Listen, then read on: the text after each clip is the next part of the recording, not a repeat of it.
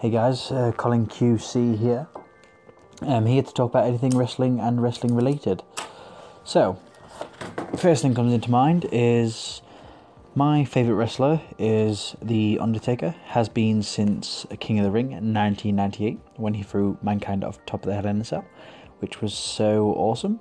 My first ever episode that I saw, and man, that guy getting thrown off top of the cage by the guy in black. Oh my god, he was like the Johnny. He's like the Johnny Cash of wrestling. Johnny Cash was the man in black in country music, but Undertaker is the Johnny Cash in the WWE. And um, basically, yeah, I've been following Taker for a lot of years now. And one thing that's always struck me about him, well, there's plenty of things that strike me, but there's one thing in particular that has always got me, and probably fans notice, but they don't really ask, is when he picks up a microphone, he takes a WWE logo block off the microphone and just toss it across the floor. I think I've debunked this by um, studying the videos and seeing that he puts his hand right above to the mic itself. So that one's debunked. Uh, the other one that many people were trying to figure out how the hell does he appear in the ring just like that? How? And then somebody actually caught him coming out from underneath the ring with a stage crew handing him his hat and a microphone ready to be standing in the ring, ready for his spot. So yeah, uh, but my favourite greatest tag team of all time would probably be the Brothers of Destruction. Has to be, um, because with Undertaker alone, he's just a dominant force to be reckoned with in WWE. And Kane, exactly the same, but on a more demonic side. Kane and Undertaker are very similar, even though they are brothers, but obviously, you know the real reason behind them being brothers. And the fact that they are not brothers, but they play the roles of brothers really, really good. Like, they're not good, they're not bad, they're just like mediocre.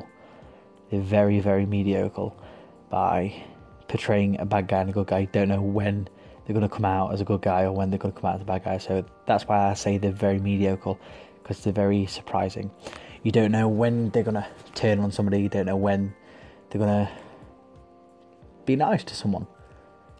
You know, to lend a hand or just like, you know what? Yeah, your ass is mine. so, um, yeah. Um, I love every WrestleMania he's ever had. Probably, I would rate um, the Giant Gonzalez one out of five. Five being good, one being bad, three and four being average. I would probably have to rate it at 1.5. Not because of The Undertaker. If it was The Undertaker wrestling somebody else, it would be a 5. But I would have to say it's a 2. Point, a 1.5 because Giant Gonzalez, he couldn't wrestle. Yeah, they only got him in there because he was a big dude. He was a big guy, but the only reason is that they put that match together is because Undertaker's never really faced anyone larger than him or taller than him. But yeah, I would rate that one like 1.5. It wasn't really good, it wasn't really bad, but when Undertaker got gassed with chloroform, oh my god, then he came out. Jesus Christ. Yeah, that was awesome. Um, so going through the years to a bit, um, or should I say to last Monday on Monday Night Raw, um, John Cena said that he's got got his way to WrestleMania. He failed at the Elimination Chamber to win it. He got defeated. Um, but he knew how to get people excited, how to get people on the edge of the seat, get people talking, get the media talking. That's the main part of wrestling: get the media talking. And the fact that he said he should he's should have done something a long, long time ago. It's long overdue, basically, and that is to challenge the Undertaker at WrestleMania. That is his only way to get to WrestleMania by challenging the Undertaker, the legendary phenom, at the grandest stage in the mall where the Undertaker excels the best. Out of all the performers in wrestling, the Undertaker performs really, really good at WrestleMania. In his later years, as he is now, um, he still performs really good. I would never doubt the guy. And he's coming to the end of his career, so this could be his last big hurrah. But if it's a retirement match, career versus career match, uh, this would be Taker's time to bow down and lay to rest, basically. but yeah, John Cena is saying that he wants to challenge Undertaker, but then he says that that's something that can't happen. So the next best thing was to jump ship to SmackDown because he's a free agent, so we can do that. So he went to SmackDown, wanted in on the title match. The six had a good match. And AJ Styles had a good match. Um, AJ Styles is a very good performer in his own right. Um, John Cena, I've never really liked John Cena that much. I would say he's okay. Out of five, I'd probably rate him as an overall performer a 4.2. Being a 4.2 is very generous for me because I don't really like the guy. Yeah, don't get me wrong, he's an awesome dude. He does a lot for charity and all that, but it's just how sloppy he is in the ring. Um, the fact that every night you can see that he does the same move after the same moves. Yeah, wrestlers do that, but they add a twist to the move sometimes, and he just keeps them very, very plain and boring. That's his signature move, so you can expect it. But he could just do something to more excite the fans instead of like the same the same old routine. Five knuckle shuffle, STF, attitude adjustment, you know, stuff like that. The shoulder tackle off the ropes, that's very, very old. Just needs to bump it up a bit. Needs to twerk it a bit. Um, Undertaker as a performer, I would rate him a very highly five. A very very high five as the fact that he is been in the wrestling business for over 34 years now coming in in the late 80s and still wrestling today. His longest um, employment of employment history would be with WWE under Vincent Kennedy McMahon VKM for sure but yeah Undertaker is like Vince McMahon's like number one creation at first though, when uh, Undertaker came into it, he didn't actually. Vince McMahon didn't actually want to see him. He was like, no, no, no, no, not really bothered about it, not interested. Then, okay, he left.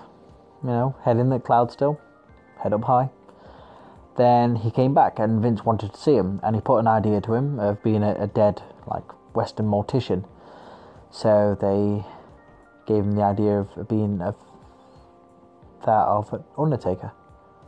So then I watched a podcast with JBL, Stone Cold, uh, JBL, Shawn Michaels, and Triple H, and they all said that Taker basically came in on top and is still on top today, and that's like 26 years later in the WWE. For people to say that about one person is just unbelievable. Um, going back to last Monday now, sorry to rebel on. Um,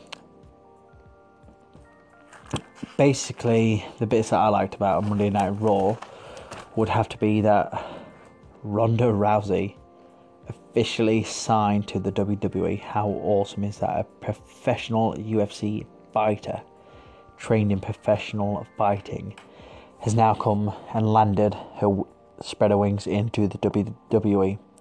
It's to have a whole, whole lot of shit on her resume. Excuse my language.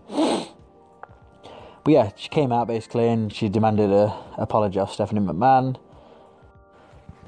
But you know, Ronda Rousey being the woman that she is, she can do what she wants when she wants. She's like the Undertaker basically.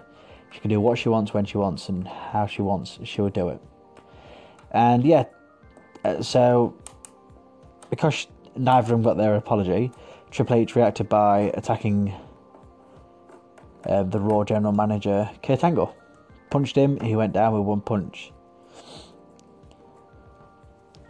So that that was a good segment. So that segment altogether, I would rate it probably a four.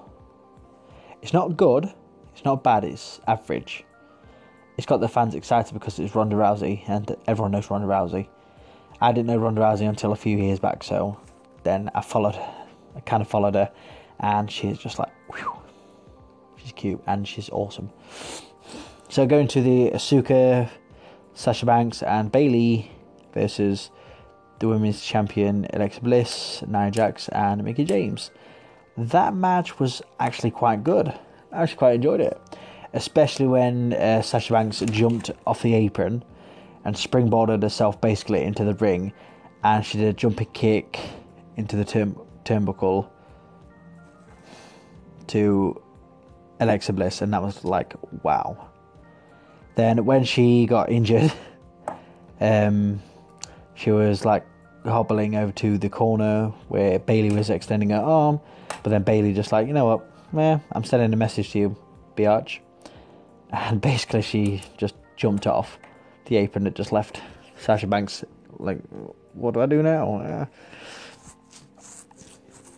But then she attacked in Asuka, which was made it all okay because she came in and attacked Alexa Bliss. Then she went up and kicked Nia Jax off the apron, which was quite cool. Nia Jax being a big woman and very, she looks very dominant. Um, getting kicked off by someone who is very smaller than her and a lot more agile. I'm not saying that she isn't agile. I'm just saying that um, Asuka is more agile because she, I've seen her work and basically it's good. But then uh, Asuka wins with a submission against Mickie James with the armbar. Very, very quick how she did it. Mickie James, I think, was going into a pin, and then out of nowhere, Asuka just comes along and you know what, got your armbar. Get out of that. So Mickie James, first couple of seconds, I got a tap. I've done. Uh, going back,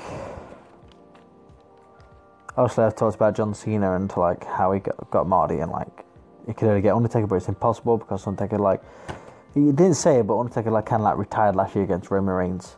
But never say never with the Undertaker. He hasn't said he's retired. When he came back on 25th of January, um, he didn't say he was retired. He hasn't said anything about retirement. He hasn't done anything.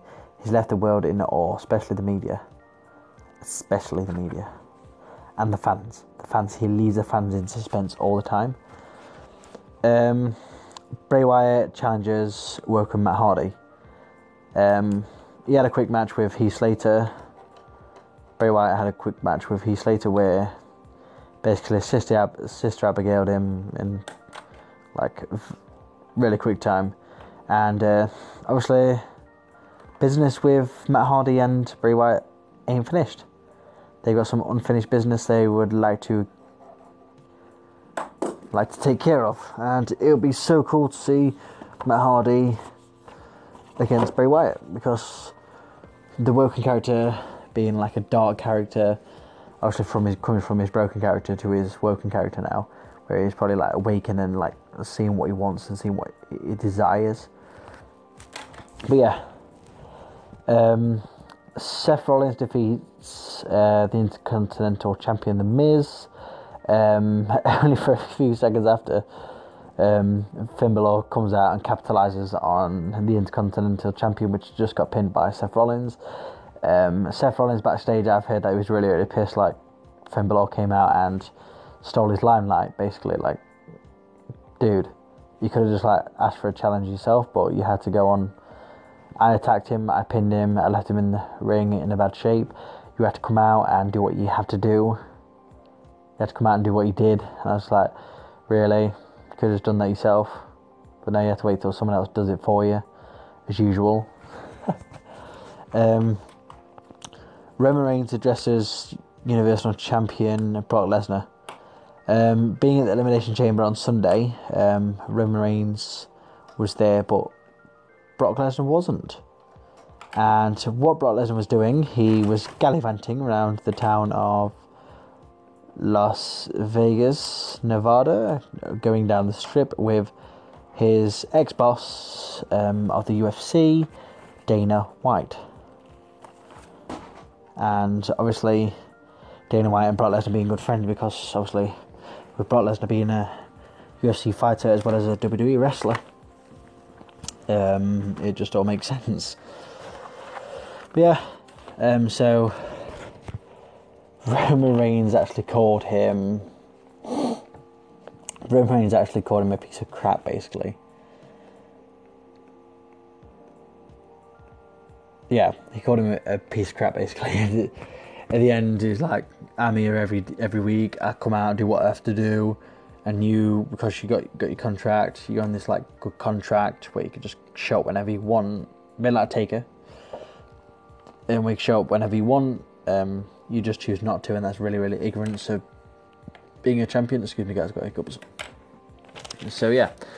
That's uh, Asuka Banks and Bayley uh, segment. I would probably rate that at 4.4 it was quite good. I like the women's division. John Cena segment, um, I probably rate that like 1.4 because he gets Marty, throws his weight around, thinks he can like still bully people into doing what, asking what he wants. Uh, Bray Wyatt versus Heath Slater, I would probably give that around about four.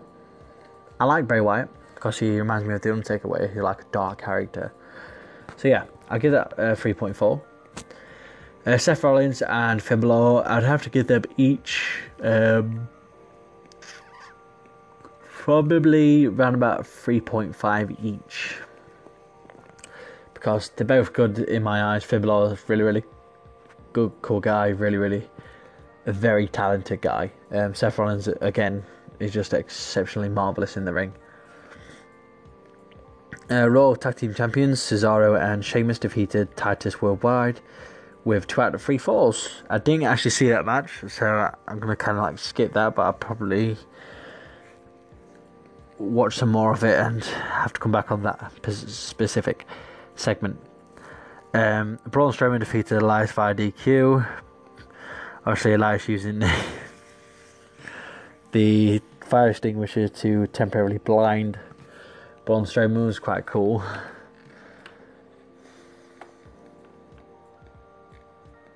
Um, but yeah, I'd probably rate that match probably about four. Cause I like Braun Strowman. But yeah, the highlight of my night was probably um, Ronda Rousey being confronted by the Billion Dollar Princess and her husband Triple H. That was quite cool.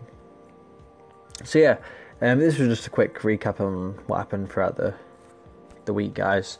Um, I didn't get to see SmackDown, but I'm gonna watch SmackDown and make one on that tomorrow. Sorry, it's a short one tonight. I should have started at seven, but I kinda had dinner late, so I do apologise for that. I'll try and get on early tomorrow though. Um, so yeah. Um, if you have any questions, if you want to be featured on my show, uh, it's my pen's just hmm, pen must have wax in it. um, uh, the show's called WWE Late Lounge with Colin QC, your host. Thank you very much.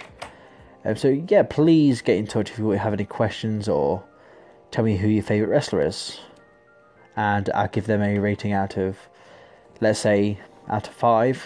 Five being good, one being bad, three and four being average. Above average is four point five, and below average would probably be like two. But yeah, if you want to tell me your favourite wrestler, if you want to be featured on the show, tell me your favourite wrestler, I'll rate them, I'll tell you my favourite match from them, and we'll see how it goes.